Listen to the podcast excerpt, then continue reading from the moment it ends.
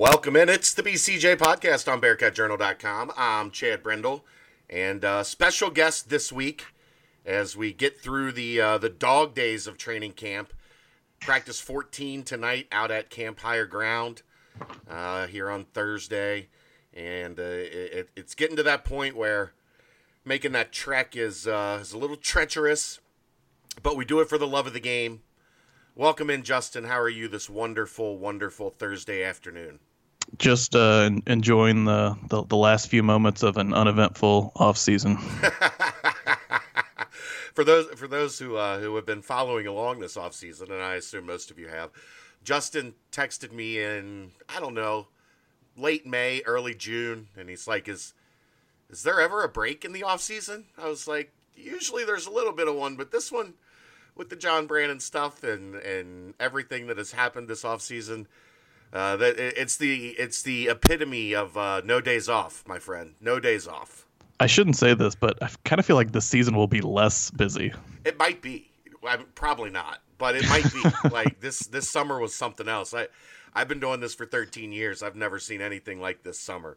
Uh, before we get started, would like to uh, give a shout out to our sponsor for this football season for the BCJ podcast, Taft's Brewporium.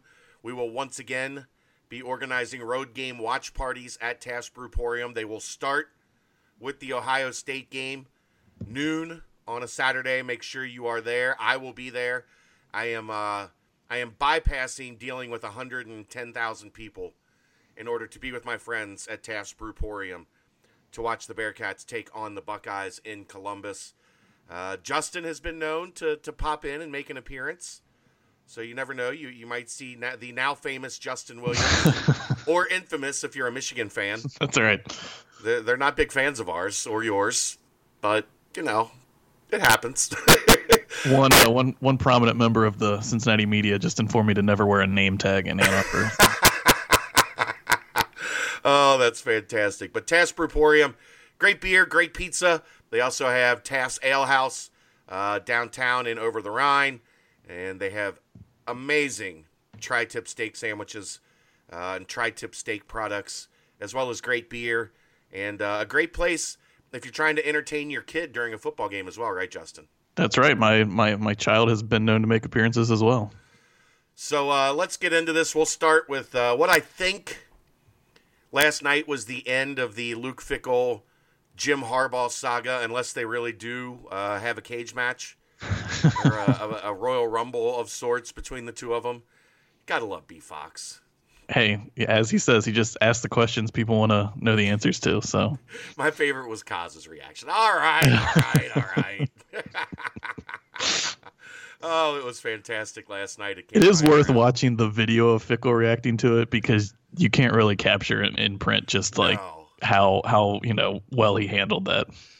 And I thought uh, for for those that, that are maybe uh, have been in a cave, uh, the the the situation between Michigan and Cincinnati and the waiver for James Hudson uh, was rekindled this week when when this very young man, aspiring uh, sports journalist, wrote a, a wonderful story about the situation. He talked to Glenda Hudson, who is the mother of James Hudson. He talked to Jim Harbaugh, surprisingly. I don't know if you want to get into that or not, but and then uh, he talked to Luke Fickell and, got all three sides of the story. Uh, wrote a great piece, and that uh, sparked some debate. Fortunately for us, Jim Harbaugh can't help himself in a situation like that.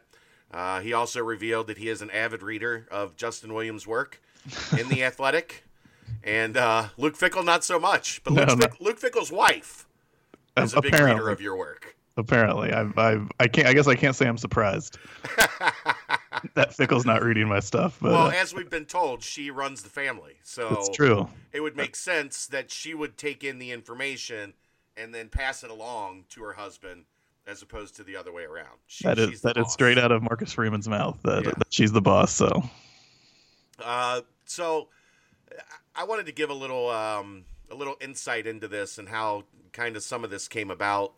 Um, it has been pointed out by every media member in town when they show up at practice, uh, as they, for some reason, love to take pictures and video of Justin and I speaking during practice. I think everybody in town at some point has done that now. um, there's a lot of you know information that that passes through uh, while you're hanging out at a, a, camp or a practice or whatever the case may be. And about halfway through the uh, the Hudson situation, we had gotten wind of, and and this is mentioned by by Glenda uh, Hudson in your story, uh, a letter that had been written from Michigan to the NCAA, uh, copied to Cincinnati, that was not. It made it clear that letter from what we had heard. I have not seen the letter. You have not seen the letter. Correct. Um, it had made it pretty clear that it was a sign that Michigan was not going to be cooperative, um, and it kind of sparked our interest in not only the letter but the process. And you were able to uh, beautifully handle it. I am glad you did because you are much more diplomatic than I. Uh, I would not have handled myself as professionally in some of those situations. So, kudos to you. I appreciate uh, it. You got to know your scouting report. That was not a that was not a job for me. the, the, the, Michigan fans apparently still didn't didn't think I was diplomatic, but I, I appreciate you saying that. Well, I didn't say you were diplomatic. I just said you were more diplomatic than me. which that's really not a high bar to jump over if we're being honest here. Fair enough. Fair enough. Um, but when from from hearing about that letter, which gosh, that was what June that that happened for us. Mm-hmm. Um, when hearing about that, how did that kind of spark things and lead to the article that we got this week and kind of the the final final chapter in this saga, at least as it pertains to uh, to Michigan and, and Cincinnati and, and James Hudson? Yeah, I mean the the funny thing about the Hudson situation is so that w- was what mid May when he he kind of first announced on Twitter that the initial waiver had been denied, and he kind of came forth with you know his mental health struggles and things like that. And you know we've always kind of been asking ever since then, hey, can we talk to anybody about this? And you know I think because of the waiver process, both with James and some of the other players, UC was you know they they didn't really want to adjudicate it publicly, I guess, in, in the media. Um, but as as the whole Hudson process specifically went along, and there were you know things that we were hearing, not things that we necessarily could report because you know they they were either off the record or just they were kind of hearsay type deals. But you kept hearing about you know different steps in the process, and at some point it just you know it all added up to the end the the denial. But I was curious the whole time, like w- what exactly happened? Can we get people to talk about all these things that no one was talking about during this process? And you know UC for for many reasons I think is not going to make James available, um, and and perhaps he doesn't want to talk either. You know I don't know exactly, but I, I understand their point their perspective on that. Um, but Glenda, especially recently, James's mother has gotten more vocal um, on social media, and you know, and she did that news interview uh, with a Toledo station after Harbaugh's Big Ten Media Day comments, and you know I figured why don't why don't I see if I can just track her down and, and reach out to her and see if she was interested in talking? And it, it turns out that she definitely was. And so from that, it kind of sparked what turned into the the piece that went out on Tuesday. So you you send Michigan a, a notification that that that you're going to be doing this piece. You, no details, just you know, I'm working on a piece on this situation. Yeah, I mean, for complete transparency, I had talked to Glenda, and she had you know said some things, and I felt it was only fair that Michigan had a chance to to comment on them if they wanted to. And we're at practice Monday. You send that out Monday morning. You come to practice like a like a good soldier when you probably should have been at home because you had a lot to deal with on that day. Um, and out of nowhere, you get a call from a, a Michigan number, and it, and it just so happens to be Jim Harbaugh and, and somebody in the administration. How surprising was that to you that you didn't get a blanket statement? You actually got a phone call from Jim Harbaugh. I thought I might get a call from you know someone in the Michigan media office because I'd put you know when I sent the email if you have any questions please don't hesitate to reach out um, and so I thought maybe I'd get you know whether it was kind of an on the record statement over the phone or just someone wanting to ask a few more questions. So I wasn't totally surprised when I got the call. What I was more surprised by was when the call said, you know, I have Jim Harbaugh here um, who wants to talk about the, you know, the the email you sent into us um, asking for comment. That that part I was not expecting. I, I kind of thought what would happen is that Michigan, you know, would would give some kind of a statement, whether they spoke specifically to to certain um, questions I'd sent them, or just kind of a, a general blanket one, um, and then you know they would move on. And so when that happened, that was when I, I realized that the the story was definitely kind of getting bigger and, and probably taking a, a different shape. And yeah, as you said, at that point, I was I was kind of wishing I was not 40 minutes away, sitting in my car doing phone interviews. so then, after practice, you you get Luke Fickell on record to talk about things from his perspective.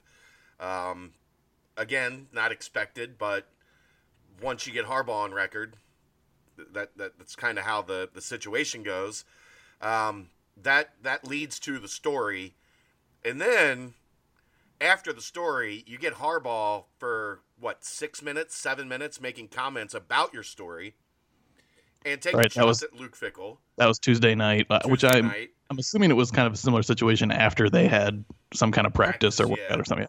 But you had to honestly, when that came up, you had to just like put your head in your hands and be like, "I oh god, more. Here comes more." Yeah, I guess I was just I was wondering what the what the reception you never really know. Like some stories you feel like yeah this is this is going to be bigger. And as the story went along and kind of more people at the athletic started getting involved on an editing side and things like that i realized that it was you know going to be bigger than just kind of a normal camp story obviously. But you don't say. But it's it is it's just hard to judge like you know how how will this be received? How many people will it reach? But you know for for many reasons i think many obvious reasons because of how big michigan is in the college football landscape.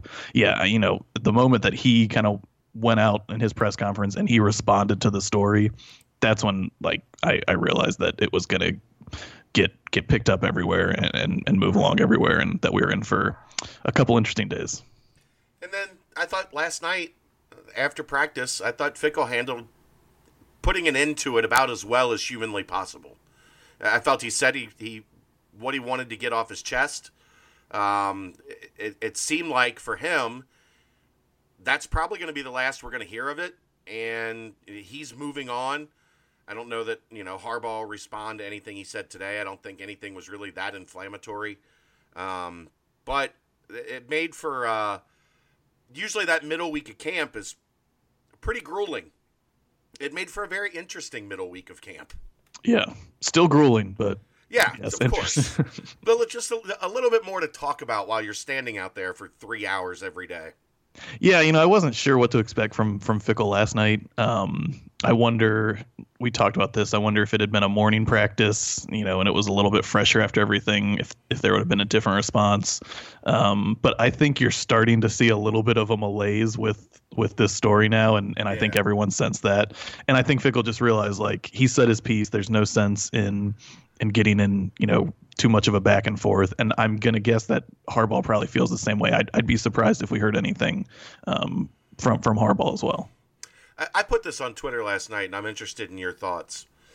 the the Harbaugh continued on Tuesday night to harp on James Hudson switching positions back to defensive line. When he came out of high school, he was considered a defensive line recruit and then he got to Michigan, moved to offensive line, and then when he transferred to Cincinnati, he actually participated, and a lot of people might not remember this. You might not remember this. He participated in the bowl practices mm-hmm. as a left tackle. Right. Like, I I was really confused on Harbaugh bringing up anything about offensive line, defensive line. Like to me, that was the one thing in this whole thing that just was completely out of place because Cincinnati recruited him as a tackle. Like they brought him in as a tackle. He was here the first day he was on campus. He was at a bowl practice working with the third team at left tackle. Like that that to me just signaled that like Harbaugh was more disconnected from this situation than people realized. Yeah, I mean it's it's felt through all of this, you know, from whether it was Harbaugh's previous comments, you know, but before the story or, or talking to him this week, I just it, it almost feels like they're they're arguing about the same issue or talking about the same issue, but they're everyone's f- focusing on different points, and you know the whether it was the position thing or or Harbaugh, you know, has continually brought up that that he wants the the one time penalty free transfer, um, and you know like that part, no one is arguing with the the position thing. I, I do. I I'm I'm curious. It doesn't fit. Yeah, you know, I, I obviously Fickell said last night that that was not what they talked about. So again, it's kind of a he said he said situation. But from our perspective, granted, we're around UC, we're not around Michigan. We're talking to Fickell a lot more than than Harbaugh. But at no point did either of us hear or get any sense that Hudson wasn't coming in as an offensive lineman. Um, he did offer to give us his notes. Fickell did offer to give us notes, which also concerns me a little bit. Like, is is he is he taking notes on every interview we do with him? You know, like it's how how, how documented is, is all of our interactions with him. Um, what is it? Well, I'd love to see the what is what else is he taking notes on? But yeah, it just there there seems it almost seems like they're arguing about different things or they're they're focusing on different things and and Harbaugh focusing on the the position change and the one time transfer thing uh, I don't think that actually had much to do with what Fickell is talking about. Yeah, I think Fickell was talking about the letter even though he can't talk about it specifically was talking about the letter and the difference in experience he had dealing with Ohio State and Alabama than the experience he had in dealing with Michigan uh, when it comes to getting the, the waivers to get these guys eligible. Is that kind of the read you get? Yeah, you know, so uh, I do think, you know, I I asked Fickell about the letter on uh, Monday, and you know he couldn't talk about it for for, for FERPA reasons, but he kind of talked about his reaction um, to it, um, and in a sense confirming that the letter does exist and that there was something that was sent in. but and then addition to that, I, you know, I think his focus and I think his biggest Fickell's biggest thing through this whole process was it's important to for James to play. And I, you know, that's specific to James in this scenario, but I think for him it's like it's important for these kids to be on the field. It doesn't make sense if there are ways for them to not sit out, shouldn't we be doing everything in order to help them play, whether it's a player on your team or a player who has left and is going somewhere else. And you know, Michigan has has repeatedly said that this isn't a coach to coach, program to program thing. It's it's done by the NCAA, and there there is some truth to that. That the NCAA is the ones making the decisions. Um, but it seems like they are saying like we're going to put it completely in their hands and Fickell is saying why wouldn't you try to help a kid who is no longer on your team get on the field as soon as possible when it when it really has no impact on on them. You know, they're not playing Michigan this year, and so and it seems like whether it, it's almost like they're just talking back and forth in two different directions about the same issue. Yeah. Um, one last question on this. I know a lot of people wonder this. Uh, I have my opinion that I'll get to after you answer. Do you think this is an Ohio State Michigan thing? Based on some of the like Twitter and story comments. That's clearly part of it. Like one of the things that keeps that I keep see getting brought up is, you know, why isn't why aren't people making a bigger deal out of the fact that Fickell used to be at Ohio State? And like I get that. I I get the whole Ohio State Michigan thing, but like no one's saying why isn't anyone bringing up that Jim Harbaugh coached the 49ers, you know, or or something like that. Like uh, well, because the 49ers don't hate Michigan. Right, but it's just like I, I guess I, I understand why fans feel that way. I honestly, I mean, I you know, Luke Fickell is an Ohio State graduate and, and, an alumni, and he played there and, and all those kind of things. I know he loves Ohio State, but like, it's not something he talks about or brings up. True, I do think for Harbaugh, it, it was part of it. Maybe it was. I think that was more of a, a, a fan thing. I think Harbaugh and Fickell both thought less about that. I think they have their reasons for why they feel the way they do, but I think it's more just the fans can't separate that idea. Michigan that's fans, fair. you know, associate Luke Fickell with Ohio State for so many years. And again, I, I understand why that's the case, why fans do that. But I think that's one of those things that fans care a lot more about than you know the pe- the people involved. Uh, the other, the only thing I will say to that is, I do think there's a uh, a human element to this. And I would guess like Harbaugh is a lifelong diehard Michigan guy. Fickell is a lifelong diehard Ohio State guy. My guess is coming in, they probably didn't care for each other.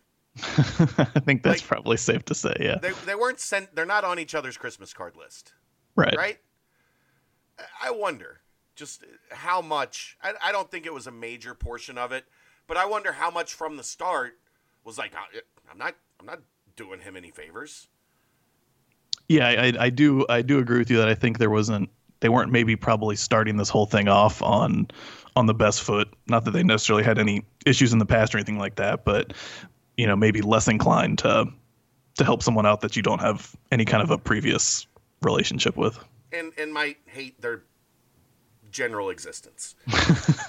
but, you know, that's the nature of rivalries. That's why this stuff is fun. That's why college sports is fun.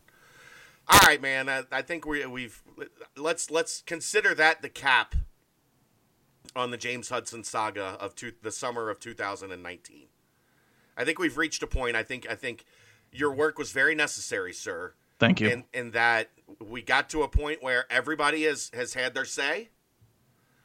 Unfortunately, it did not turn out uh, the way that that many would have wanted it to for James Hudson. But I think we've reached a point now where we can move past it. Agreed? Yeah, I think so. I think Fickell made his thoughts on that pretty clear last night, um, and I think I think that's the way we should all operate on moving forward.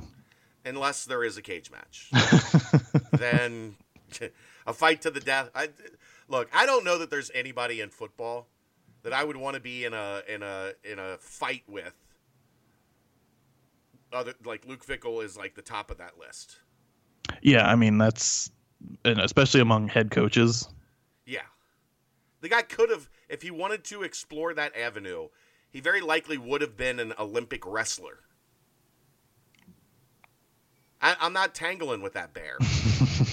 I'm just gonna, I'm gonna open the fridge. I'm gonna say, take whatever you want. this is and, good, this is the stuff that's really good. And he, he's a diligent note taker, so you know he's Yeah. done his homework. Yeah, like he's he's got detailed notes on it. I'm not messing with that guy. I, I don't I don't. If Harbaugh was smart, yeah, if Harbaugh was smart, that would be a uh, a cage match he would decline, and and say maybe next time.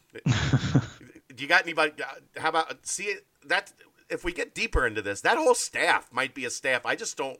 You want to you want to get in a fight with Jon Tenuta? Well, that's a. I mean, that's a totally different. That's you know, you're in a. You're not only in a physical battle, but a mental battle. We've seen him, you know, tear people down. Uh, Marcus Freeman, you want to fight with him? I don't. The the quiet ones are the ones you have to worry about, right? Yeah, I mean, you know, I, look, I'm I'm I'm not in the market to really fight anyone, but Well, uh, no, but like as we go down the roster here, Brian Mason, kind of the same way. Like I think Brian Mason might be more like vicious than anybody else on the staff. scrappy for sure. Yeah, like he might literally rip your arm off and beat you with it. The only one like Doug Phillips, you know, he'd find a way. Yeah. To, he's too nice. There, you know, you'd you'd end up having a beer with him, you know, in, in the end. Of, I think Denbrock maybe too like that. yeah, that's true. Both those guys. Denbrock would try to like kill you with with humor because he's one of the funniest guys I've ever been around. Like he would try to joke his way through that situation. So we've got the offensive coordinator and the running back coach are two guys. Chad Wilt, oh my God, he would wear you out. Oh yeah. He just wouldn't stop talking. They'd be like, Hi- "Are you ready?" And he would have an eight minute answer. you know what? I think we are ready. I think we are ready. I love Coach Wilt. He just, Yeah, what was that? Was the like one of the first thing we asked Fickell was like, I, I guess you don't have to worry about like Wilt being excited for you know an early morning practice or anything like that. Well, we that, guy- got that what, guy's ready to go. we, we got him the first time in the spring, and we asked him three questions and got eight minutes of video. Yeah. It was glorious. I mean, for a, for a for a transcribing perspective, it's terrible. But from a reporting perspective, that's exactly the kind of guy you want to put the mic in front of. All right, let's. Uh, you have coming up here. You've got an appointment with your wife. You've got to get to. So let's let's swing our focus to camp. And It's, uh, it's not like judge or anything. You made that sound a little bit ominous. Well, it's with it's with a team of lawyers. Um, you haven't made that that news public yet, so I won't mention what the uh, appointment is for. Fair enough. Justin's only going to be with the Athletic for a. He's going to have to take a break uh, for some legal situations. I'm kidding. Kidding. Um, camp, 13 days in. It, it's been an interesting camp so far. Uh, I think maybe the most interesting thing of camp is something we saw yesterday. I don't know if you'll agree with me with this or not, but we talked about it a lot yesterday. Darrian Beavers sliding into that first team Jack linebacker spot yesterday. We don't know that that's you know a permanent move. It was a, a one day practice thing. Jarrell White is going to see the field. Um, he's too good of a player not to. But this is something from the day Darrian Beavers got to campus. All of us just looked at each other, and, and, and the one thing I've been doing this a long time now. There are guys that come along that just look different than everybody else, mm-hmm. and Darrian Beavers is one of those dudes that looks different than everybody else in that he's got size, he's got speed, he's got athleticism, he's got length. He just walks onto the field and your eyes are like your eyes gravitate towards him. So seeing that move happen yesterday, did it feel to you like it was inevitable? Did you think Jarrell White was going to be able to hold him off for like what was your take on seeing Beavers with the first team at, at the sniper position. Yeah, I mean, early on the questions were always because it was about whether he was going to get a waiver, and so I, you know, I think part of it was them, you know, trying to to plan and not assume too much that he would be out there. And then once that happened, what two two and a half weeks ago at this yeah. point, uh, you know, it was pretty clear like he's going to have an impact on the field. How soon will it be, you know, a starting or majority of the snaps impact? And yeah, like you know, it's it's tough in camp to judge you know certain aspects of the game but when a guy flashes as much as he does like he had that one interception on a screen real early in camp yeah and it's just like you know there aren't many guys on the field who can make that play with with his length and his speed and, and the position he's playing.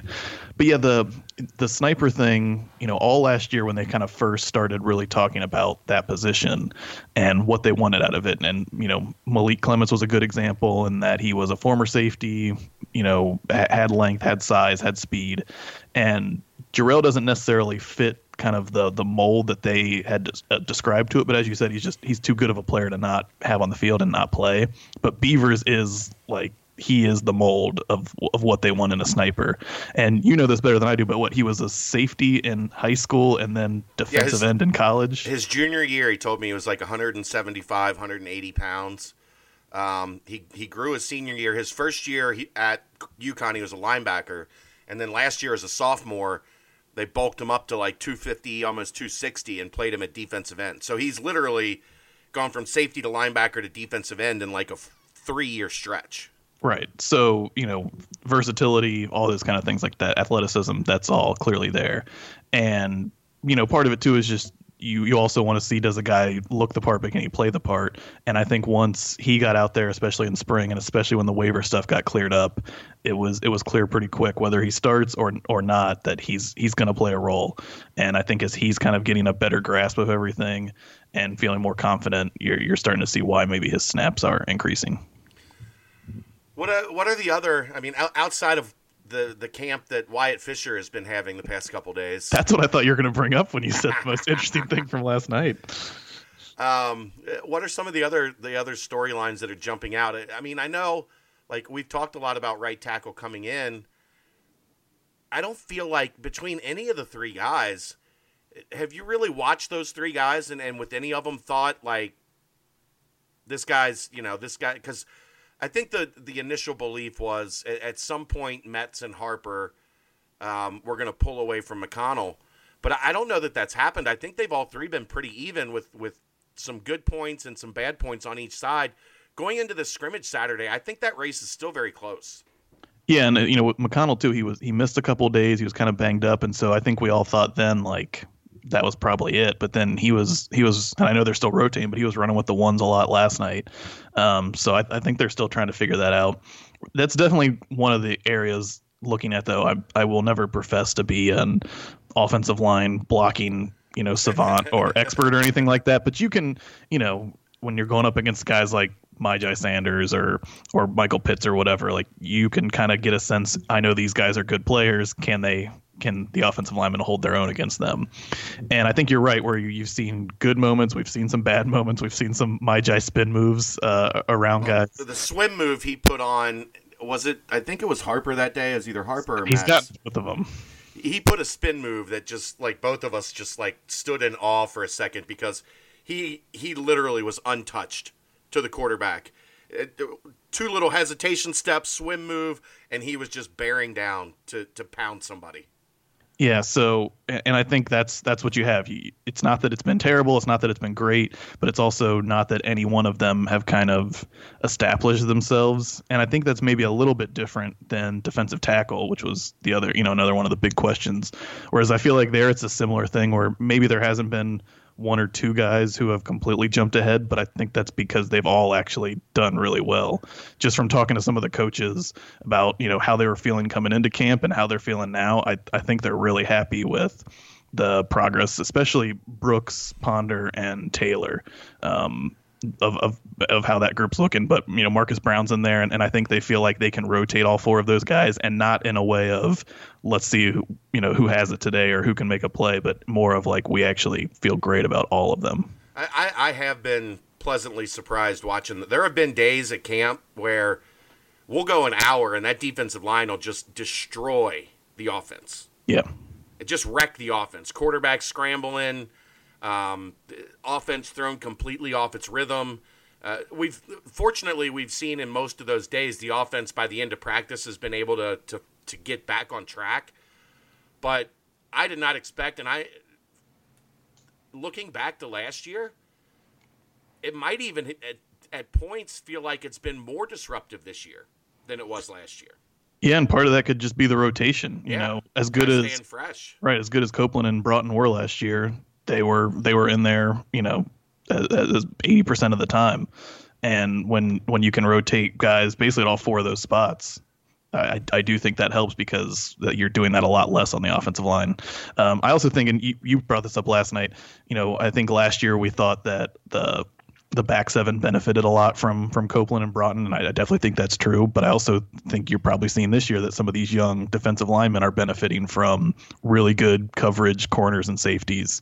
Um, you know, really good linebacker play, and and so they they maybe are getting a little bit of a benefit from that, um, and, and it's helping them because there's not an immediate place for the quarterback to go with the ball. Yeah, I mean, when you're talking about this defensive backfield, there are very few times you see a wide receiver, receiver clear of the defense mm-hmm. or a tight end clear of the defense. Um, watching what they've built between Mike Mickens and Jon Tenuta uh, at the back end of that defense is, is just flat out impressive, and it, it, extends to the linebackers as well. How many, we we saw it again last night. Perry Young making plays in space and just coming from nowhere. Right to knock down a pass or get an interception. He got an interception off of it yesterday. Um, it feels like an every other day thing where Perry does something that just wows you.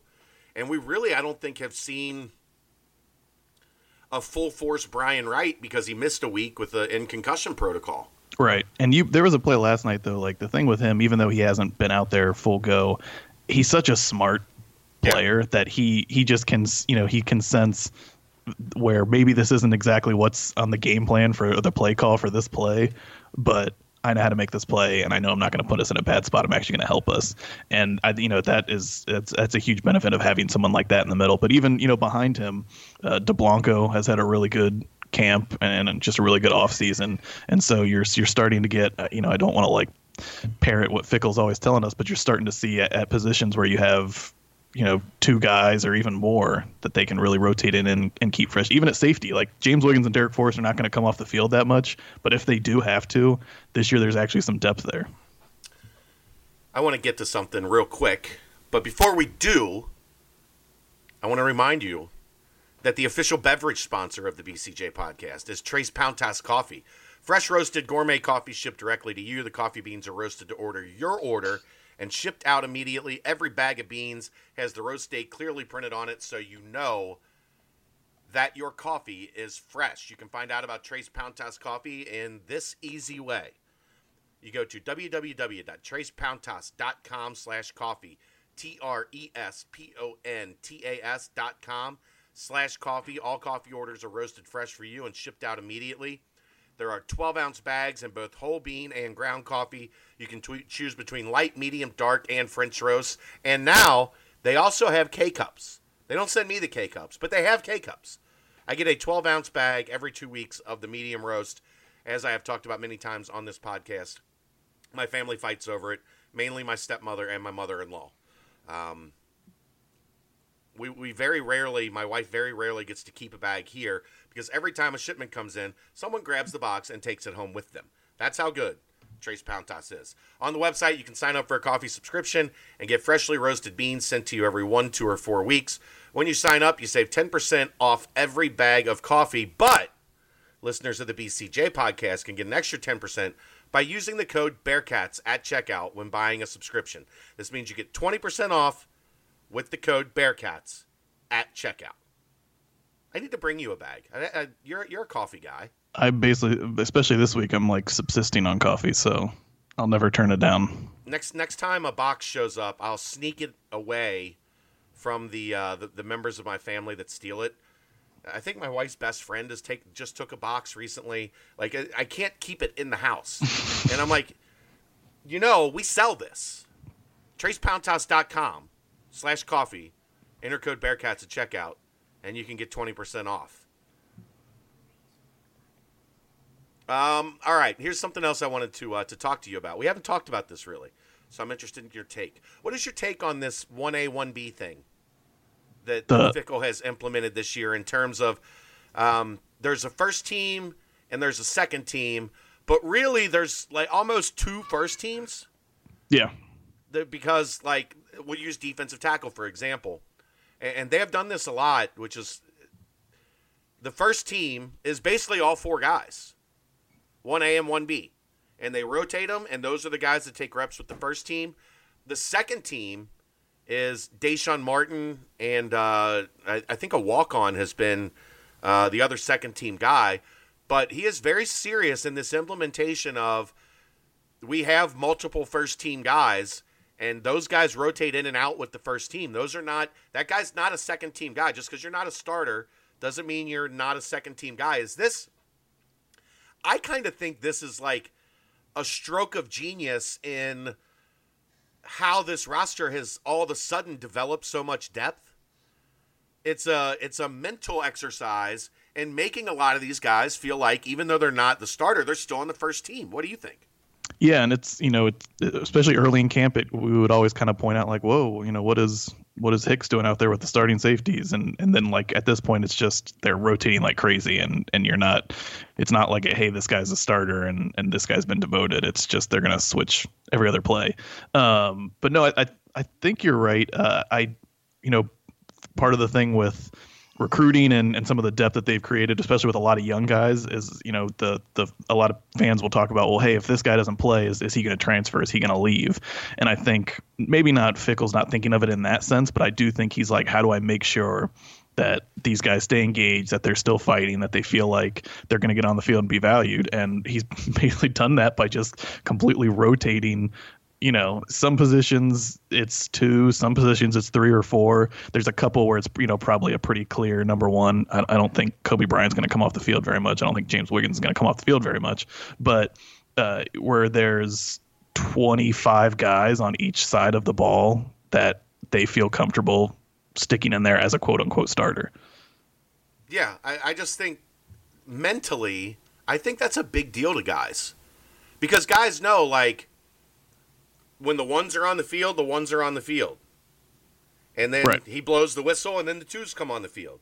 And I, I think there's mentally, there is something to making them feel like they're part of the ones instead Yeah. of making them feel like they're a two. I, I think it's I think it's brilliant in terms of just team morale and, and how you're pushing the buttons on some of these guys to get them to continue to buy in. That says you're not a you're not running with the twos. You're not competing against the second team. Let's you know say it's uh, Ethan Tucky Mhm. or, or Malik Vann. You know one of those guys. You're not playing against when it's ones versus ones. You're out there. You're not playing against the second teamers. You're playing against the first teamers, and we see you as a first teamer. I think mentally that's an important deal. Well, it's also you know he he's talked about a lot of how you have to reward, and all the assistants have to You have to reward guys for performing well in practice, for basically doing what you ask them to do. And so, someone like Brian Wright, who has a great year, is clearly going to be a big part of their defense. So he's, you know, he's the starting middle linebacker. But also, Joel Dublanko's worked his ass off and had a great spring and had a great camp. So, you know, instead of just being like, it's tough because you have Brian Wright in front of you, no, actually, you're going to get a bunch, whether he's hurt or not, you're going to be in there a bunch. You're going to be running with the ones. You're going to be calling the plays on the defense. And yeah, you know, I think so someone who works really hard and then they they see that that is being rewarded that they are getting the chance even if there are good guys in front of them it, it can only make them feel more confident, I would think, and more bought into the program. Yeah, absolutely. Uh, I think it's brilliant. I think it's a, uh, a, a stroke of genius in philosophy that I don't think we've talked about enough this this spring or this summer, this camp. I think there's been so much stuff going on that it's kind of slid under the radar. You should do a story on that someday. Um, we joke about this because when Justin got here, I, I gave him a bunch of story ideas to, to help him get him on his feet and running. Now he doesn't need my help anymore. He, he's uh, not true, not true. I, oh, you know, I will always gladly accept your help. You're big time now. Jim Harbaugh reads your stuff. Stop, stop. Let me know when Fickell starts reading it. Then maybe. Then maybe. Amy, Amy. I mean, like I said, you got the boss. You got the the important person in that family is reading your articles. So, um, let's talk about the, the offense a little bit before I let you get to your uh, your appointment with your wife with the uh, the bail bondsman. Um, yeah, I only got one phone call, so you know I hope you're happy I made it to you. Absolutely, uh, she she's coming. Oh, that's what she's coming in for a conjugal, isn't she? if if I were in, I would never see her again. um, wide receiver. Uh, I think we all wanted to see the the story of the spring was Alec Pierce. We all wanted to see if he could replicate that, if he could continue to improve. He has by far been the number one wide receiver in this ros- on this roster through camp. Would you agree? Yeah, are, you talking outside? Or are you going to put him all wide receivers, including the, the, the, most consistent guy? And and maybe some of that is Medaris and Jayshon Jackson split so many reps that maybe it's prevented one of them from really you know jumping up and and and being that that main guy. But it, it feels like every day, consistently, outside of he was he had two days missed with general camp soreness. I think we were told it was right, which we we both were like, yeah, we have that too.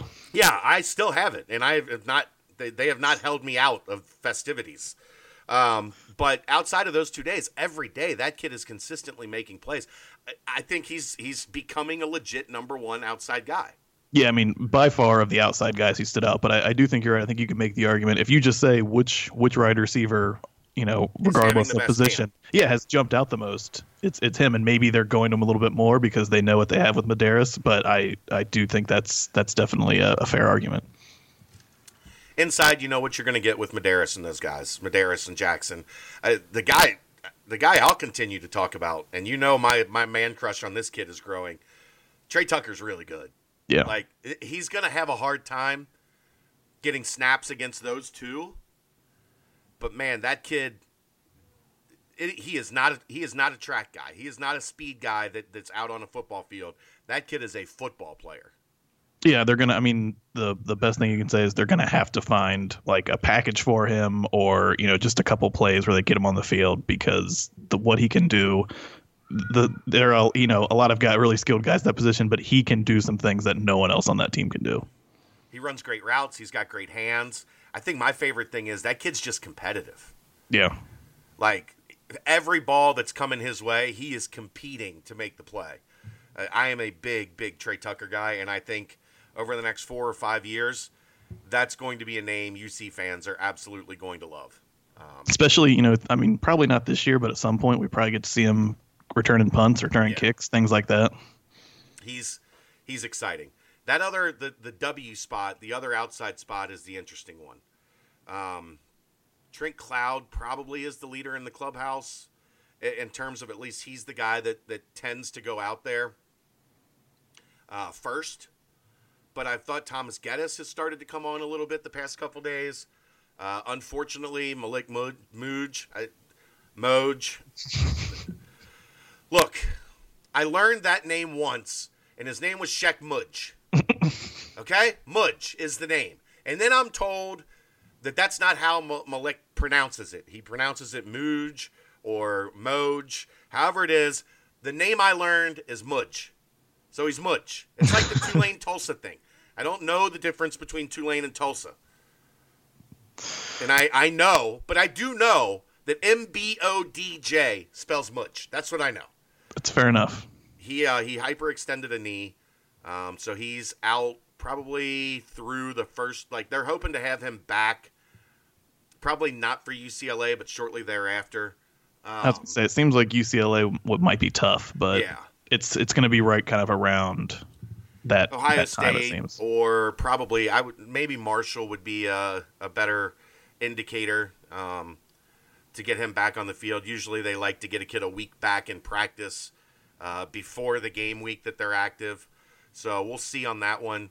Uh, my guy Wyatt Fisher is is continues to make plays. He looks like I mean, if you told me in eight years that kid was still playing for the Patriots, I'd believe you. Yeah, I mean, it's he was a kid yesterday who's like you you know you're kind of getting forced into some snaps, but he's he's making them count.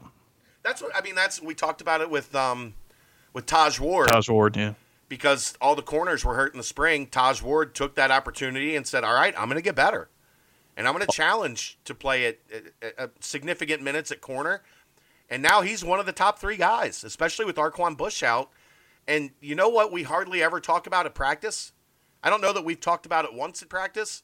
Boy, Taj Ward really got beat on that one. right.